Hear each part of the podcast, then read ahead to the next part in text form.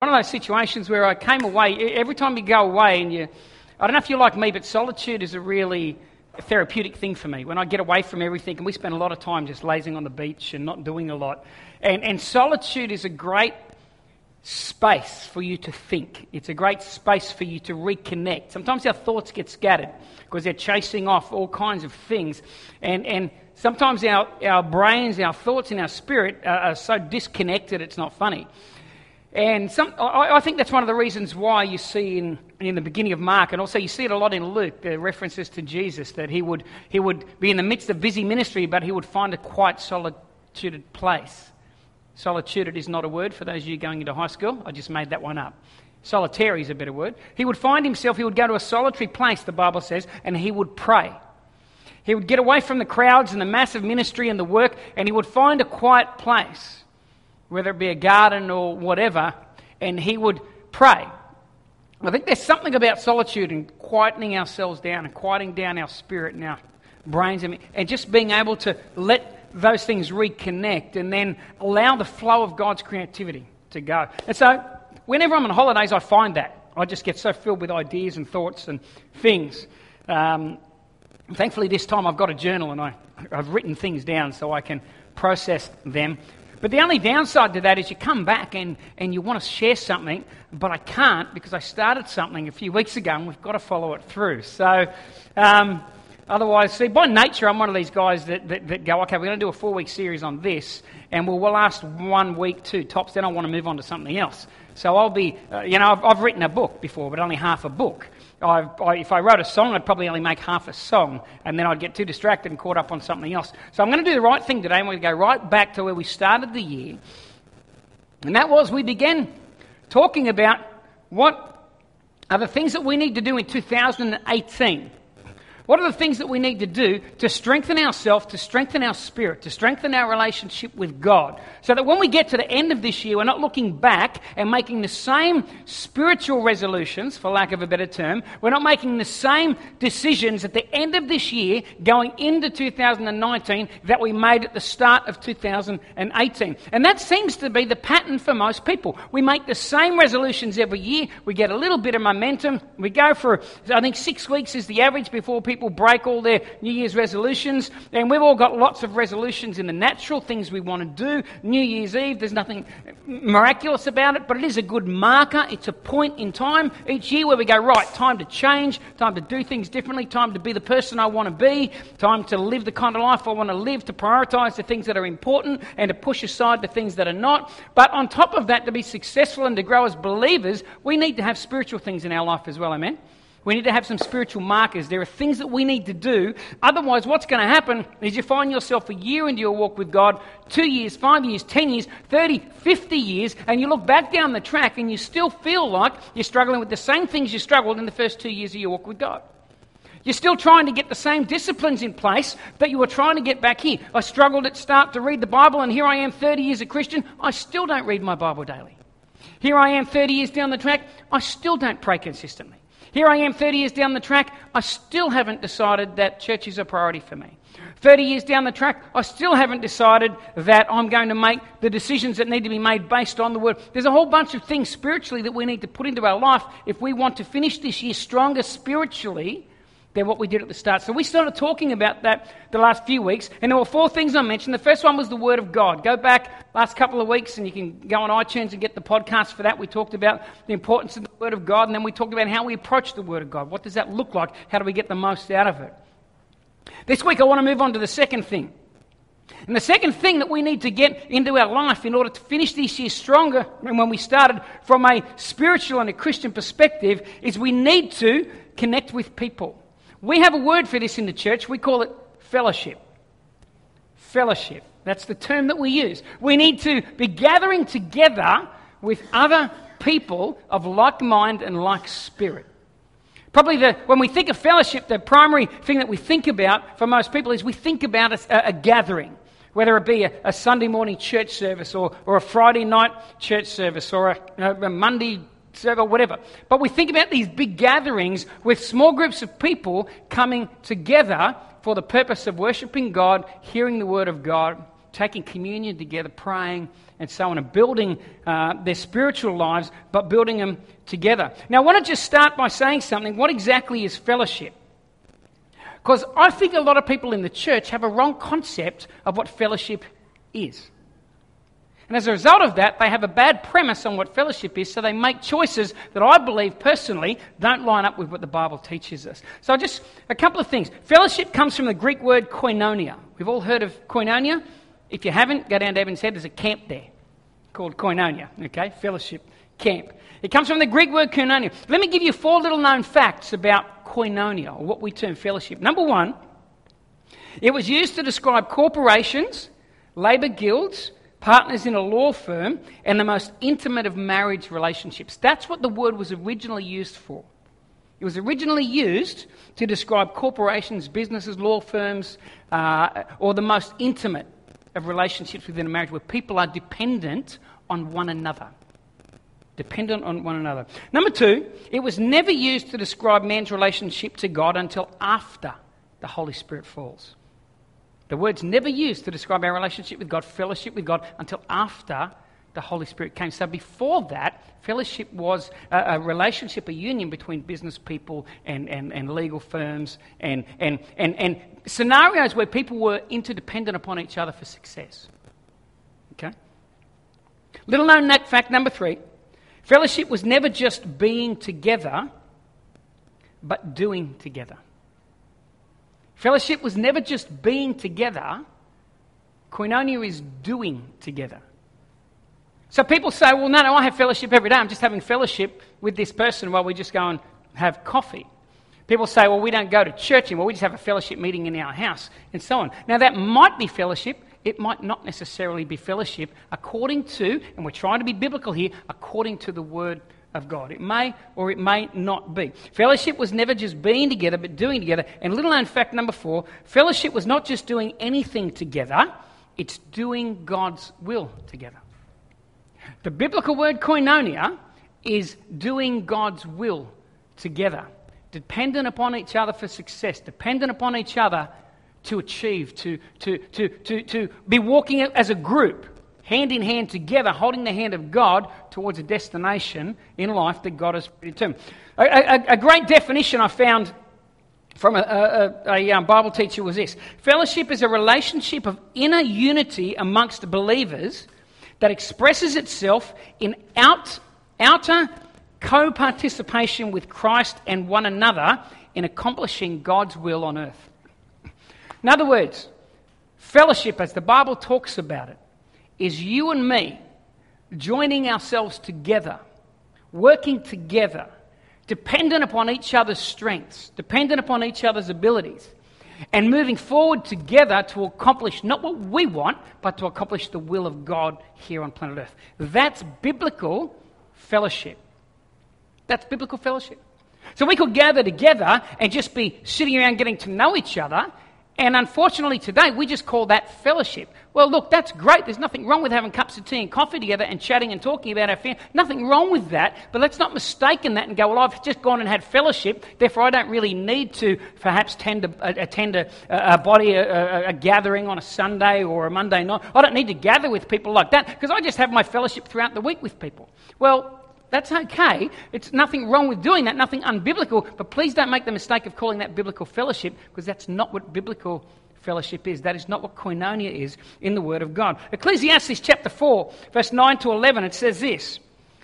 And, and I'll be able to, to tell you what it says as soon as I can get my eyes to adjust to the page. Ecclesiastes 4, 9 to 11. We all know this passage because we hear it at weddings and so on. It says, Two are better than one because they have a good reward for their labor. So, two people are better than one. Why? Because the output is going to be greater. What is it saying? It's saying that not just the two are just hanging out together, we're laboring together.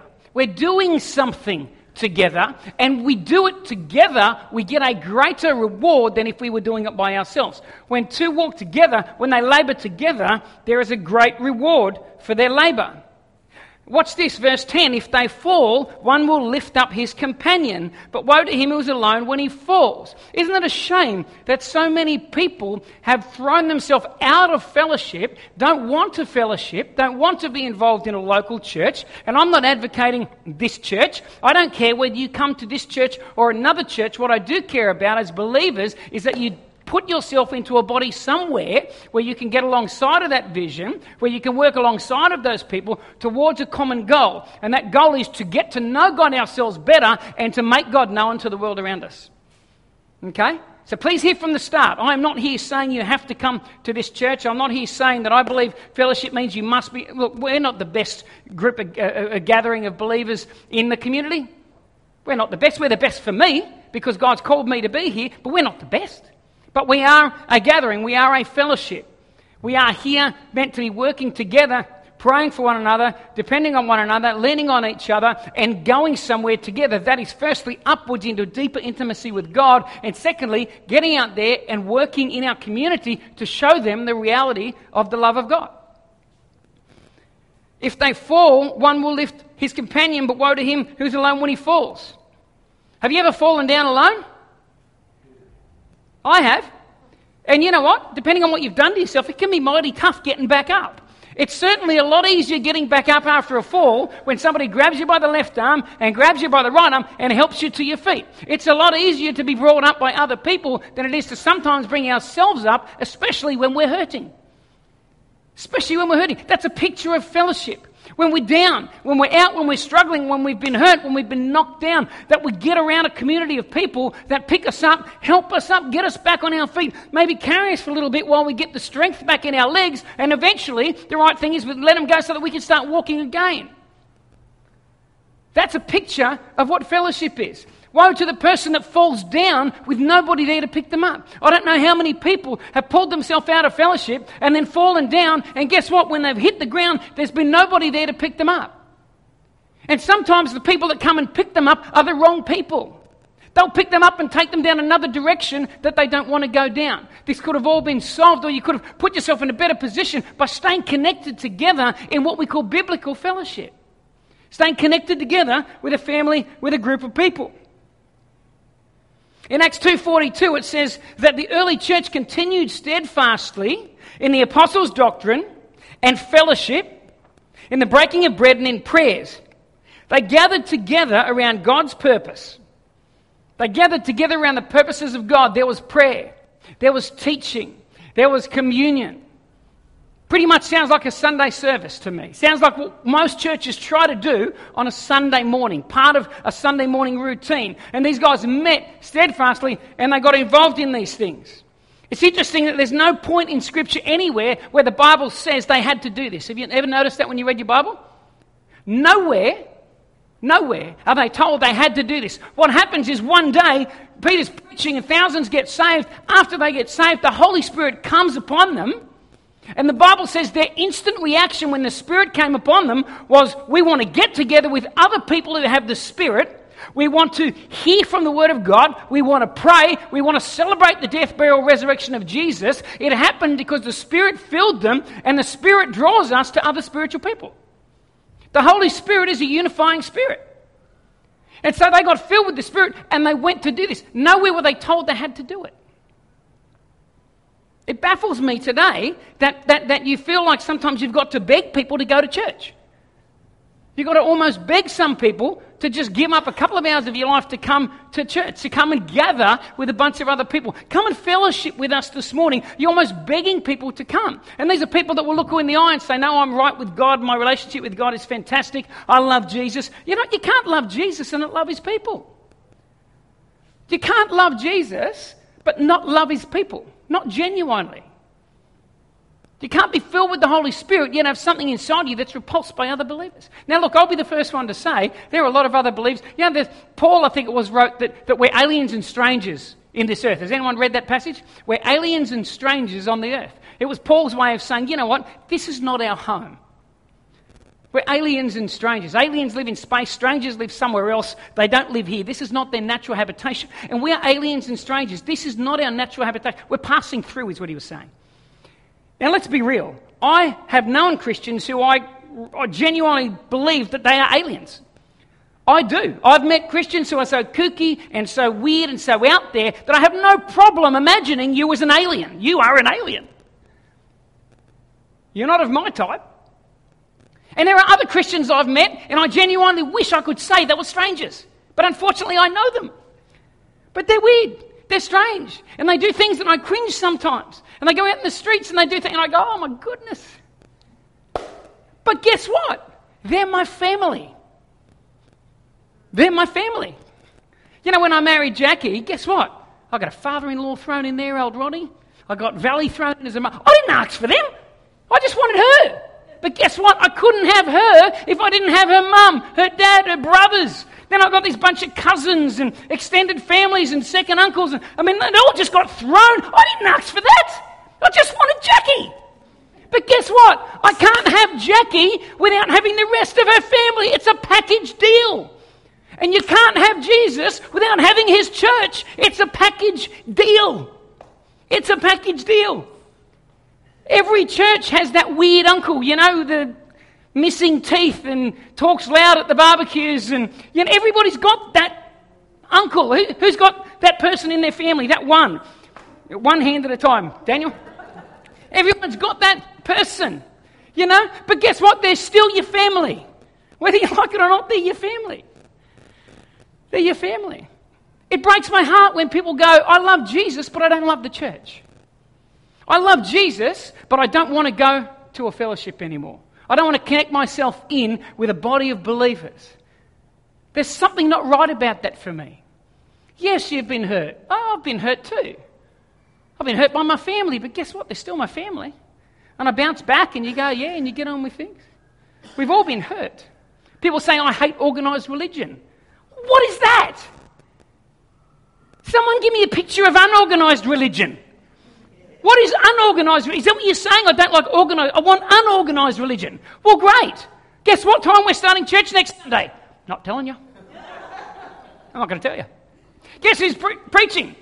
Or are they not preaching? Or are they preaching? Or are they not preaching? Are we going to sing songs? I don't know. Are we going to read from this book? Or shall we pick another? What is this? I don't like organised religion. You don't mind that the school you go to is organised. You don't mind that the workplace you work in is organised. You don't mind that Woolworths are organised. They open and close at a certain time. You don't mind the petrol bowsers are organised. They're going to charge you a certain amount. You don't barter with them. They open and close at a certain. You don't mind the surf shops. You don't mind organisation everywhere else in the world. You've got organisation in your own home, but you don't want organised religion. How ridiculous. Like, I wonder sometimes do we ever sit back and think about some of the things that we say? You know? I love the church and I love fellowship. You know how much I love the church? We just went on holidays. And guess what I did on my holidays on Sunday? We went to church. Actually, I went to church twice one Sunday morning and one Sunday night. It was fantastic. You know what? We didn't go there because we had to. Matter of fact, I didn't have to do anything at any of those churches. It was wonderful. We just walked on in and sat there. And you know, the second church we went to on Sunday night was all these young people, about 120 young people. And they were just worshipping God, and the environment was intense, the atmosphere. They were expecting God to move from them. You could just sense in the air the faith, the anticipation. So much so that when the guy was giving the announcements, I was waiting for someone to get saved and healed. That's how much faith was there. He wasn't even talking about God, he just talking about announcements. But I thought, someone's going to get saved here. It was so energetic and alive. We went to another one Sunday morning, a little bit different sort of demographic and that, more in the city. It was, it was good. It was great. People were wonderful. I will admit this, it's the first time in my life I said, Thank you, Jesus, for parking meters. Preacher just went on and on and on and on and on and ended up going, Well, Jackie, praise God, we've got to leave. We're going to get a fine. Otherwise, let's go. So we left. But that's fine. You get that. You get that someplace. You know, some, some of you probably sit there and go, Wish he'd shut up. Just going on and on. Look at the time. I can tell. I'm not stupid. I see your faces sometimes. Depending on how I'm feeling, I go, yeah, that looks like a challenge. I'm just going to keep on going. That's not true. That's not true. They gathered together around the purposes of God. Because when we get a revelation of the cross, our perspective on life changes. We want to be with God's people. I want to be with the right people. I want to be with people that are going to push me down the path of life that I want to go down, which is the path that God wants me to go down. And you know, I believe that you people will help me go down that path. I believe that you will. I believe that, that, that we, we are encouraging each other. I believe that we will help each other as we learn to be dependent on each other. See, we don't all want to be in here just these stoic tree things that don't need help. You know what? I'll be the first one to say I've got plenty of areas of my life that need to improve. I've got plenty of areas of my life where I need to grow, where I need to be challenged in. I've got plenty of areas like that. And I trust a group of people around me that God will use them to do that. And I've had that since, I, since we started here in the church. I've been challenged by people here. I've grown through my relationships with people here. I've had areas of my own weaknesses exposed through my interactions with some. You know, I go home and go, God, I can't believe I thought like that. Or, yeah, God, I'm sorry. Change me, Father. Make me more like Jesus. That's what happens when we draw together in fellowship. When we learn to depend on each other. When we do fellowship God's way. When we go, you know what, we're, we're here under a common banner. That common banner is not a rise church. The common banner is the blood of Jesus. That common banner is not we want to do something here, Alan and Jackie want to. That's not that. The common banner here is God's got us here for a purpose. God has a vision for Goonellabah. God has a vision for the community that we are in. We can sit on the sideline and we can come along to church and we can point and we can have all kinds of excuses and reasons why it shouldn't happen or why it can't happen. Or we can dive one in to the river of faith and go, let's go on this thing together, Lord. Let's do this. That's what biblical fellowship is. It's doing the will of God together. It's not just hanging around having coffees, although that's fine. Potluck dinners, although that's fine. Barbecues, although that's fine. Nothing wrong with that. But the biblical word koinonia means walking together down the path and purposes of God towards His will, together as a group. That's what koinonia is. That's what fellowship is. Hebrews 10 23 to 25. The writer of Hebrews says this He says, Let us hold fast the confession of our hope without wavering, for he who promised is faithful. Let us consider one another in order to stir up love and good works, not forsaking the assembling of ourselves together as is the manner of some. Isn't it amazing? Way back then, way back then, when the writer of Hebrews wrote the letter, even back then there were people going, Oh, I don't need fellowship. I don't need to go to fellowship anymore. It shouldn't surprise us that we live in a community now, in a world today, where so many people just dis- disassociate themselves from the church, from the broader body. When I say the church, I mean, yep, you can call it organised religion, whatever you want, but I mean disassociate themselves from public gatherings and fellowships. It was happening way back then. We shouldn't be surprised. The church has never been perfect, people. Pick up the book of Acts. Look at what happened to Ananias and Sapphira. Pick up the book of Acts, read about Paul and Barnabas arguing over John Mark. And this great missionary couple that travelled the world together, preached the gospel, had such a breakdown of relationship that they went their separate ways because they couldn't agree on this one person that Barnabas wanted to take on a missionary journey. Yet we act as if dissension and, and things like that, it's all new and it's all modern. Yeah, mate, it was going on way, way, way back then. Read the book of Acts and you'll see that the, the the, the Greek speaking widows uh, were complaining because they reckoned they were getting treated wrong in the dispersion of food in Jerusalem when they were handing out food to the widows. They said, Us Greek speaking Jewish uh, uh, uh, ladies, we're not getting looked after. You're giving it to all the actual Jewish ones. It's a little bit of dissension. There are issues. They've been going on for years. And if that's not enough, pick up the book of Corinthians. It'll curl your toes, some of the stuff going on in those churches. Terrible. The church has never been perfect. The church will never be perfect. Yet the writer of Hebrews still says, do not stop getting together. Do not stop getting together. Do not stop getting together. Do not stop getting together. I know a lot of people that have completely pulled themselves out of fellowship, don't want anything to do with the church anymore. And it's sad.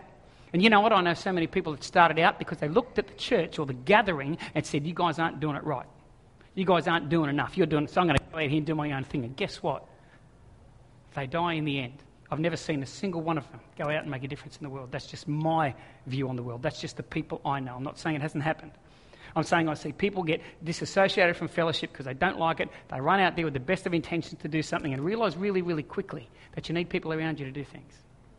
You achieve so much more together than you ever will by yourself. Yet people continue to do it. I've got some good friends of mine in Youth With A Mission. We were part of YWAM for about 12 years. Fantastic organisation. I'm talking people who were missionaries for years around the world, people that were running ministry training centres, people that were training up hundreds, if not thousands, of young people, sending them all around the world. through a series of events, ended up all back in the one city together and decided we don't like the way the church does it anymore because we've had all this experience in missions and that. So they went out and started their own little group, one by one. All their marriages have fallen apart. Most of them don't go to church anymore. These are people that, as a young Christian, I looked up to as my mentors. These were people that I looked up to and thought, man, these guys have got it, you know? And I look at them today and I keep hearing more and more stories about their lives. And you know where it started? Because they decided we're above church fellowship now. We don't need this anymore. We'll just get together with our own little group because, I don't know, maybe they thought that uh, the church wasn't feeding them, wasn't meeting their need. In other words, they weren't getting out of it what they want to get out of it. Let me take you back to Hebrews for a second. What does it say? It says, Let us hold fast the confession of our hope without wavering, for he who promised is faithful. And let us what? Let us what? Consider who? People get frustrated with fellowship. People pull themselves out of church and disassociate for one reason only. They stop considering one another, and all they do is consider themselves. I'm not getting what I want. I'm not getting fed. I'm not getting the microphone or the platform. I'm not getting the recognition. I'm not getting the opportunity. And they start considering themselves first. And one by one, a man, everybody that starts considering themselves first finds reasons to complain and reasons why their church is not good or why it's wrong or why they should leave. And they'll justify before you know it, they're out there on their own.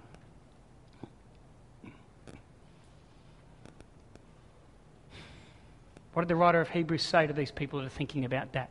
He said, I know there's people in your community, in your church, that just don't want to go to fellowship anymore. I know there are people that don't want to do life with you anymore or do the mission of God and so on with you. And he said, Here's what I want you to do. To stop that from being you, he says, I want you to consider one another.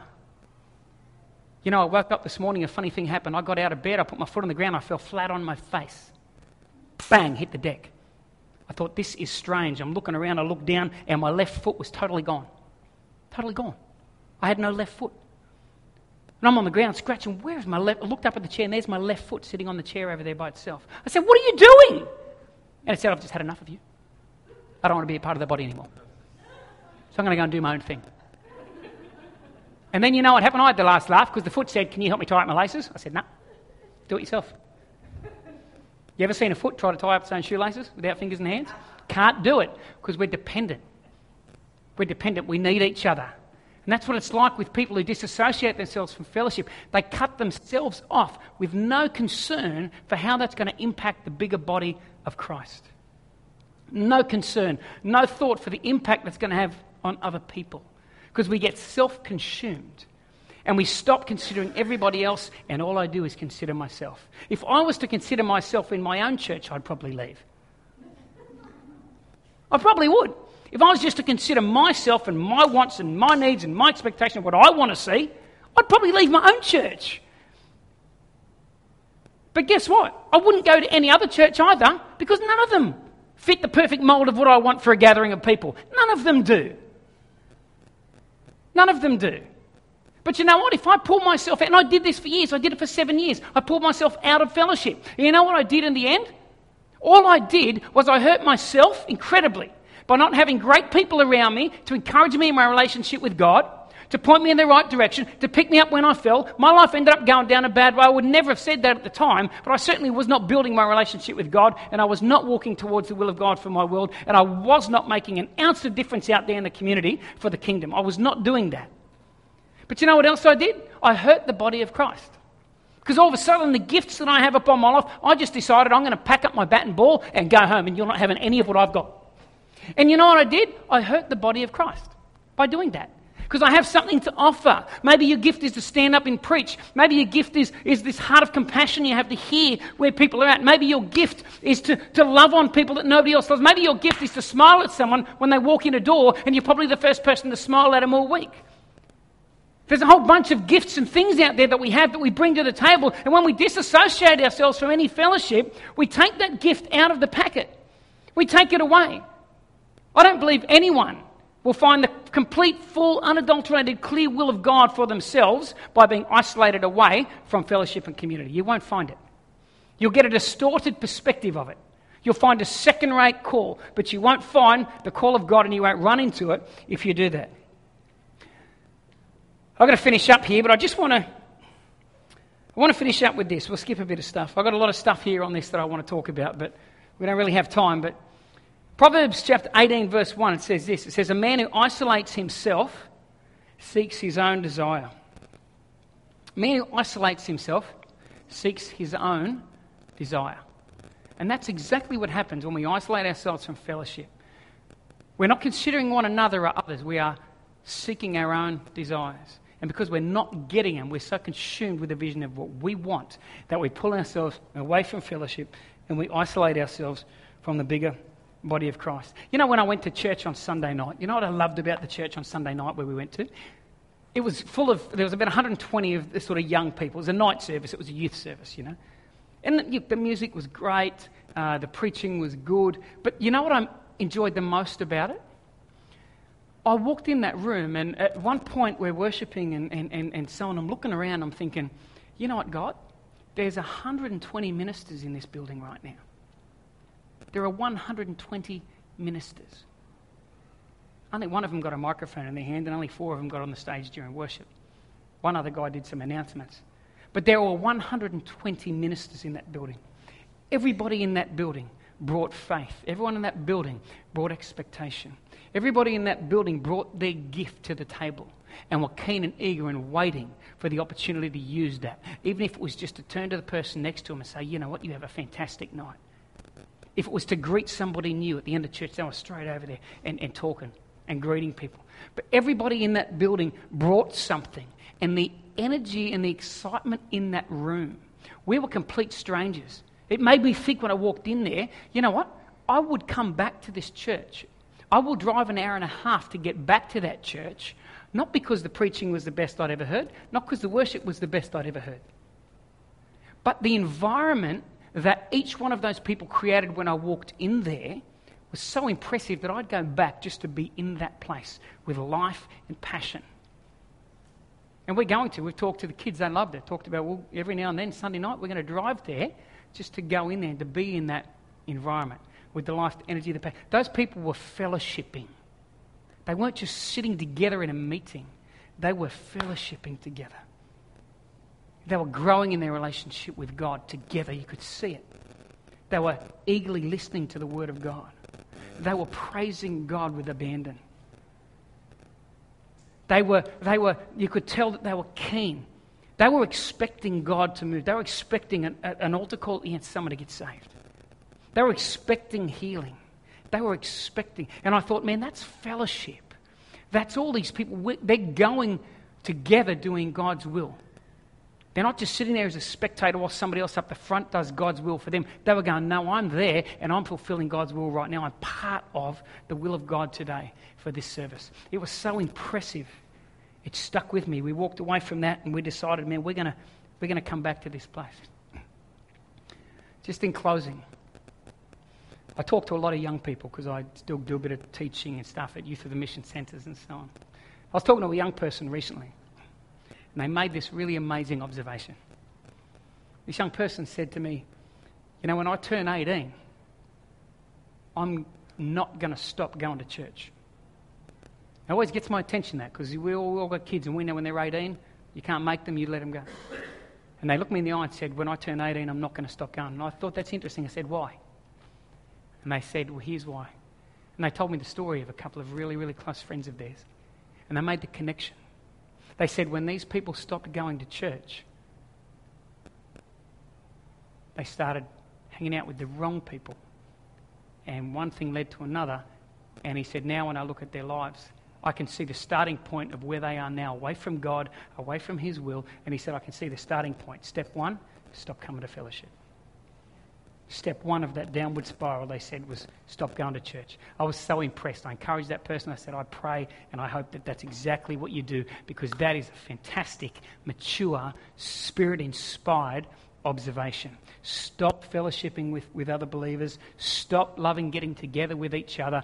Find excuses why you don't. Get what that is step one in my mind for beginning to walk away from God, away from His will, and away from His purposes. And I pray for us here when we come to church, when we gather together. And, and, and when I say church, we all know what I mean by that. We are the church, not the building, not the gathering. We are the church, but the church fellowships. Jesus said, I'll build my church, and the gates of hell won't prevail against it. But when we gather together,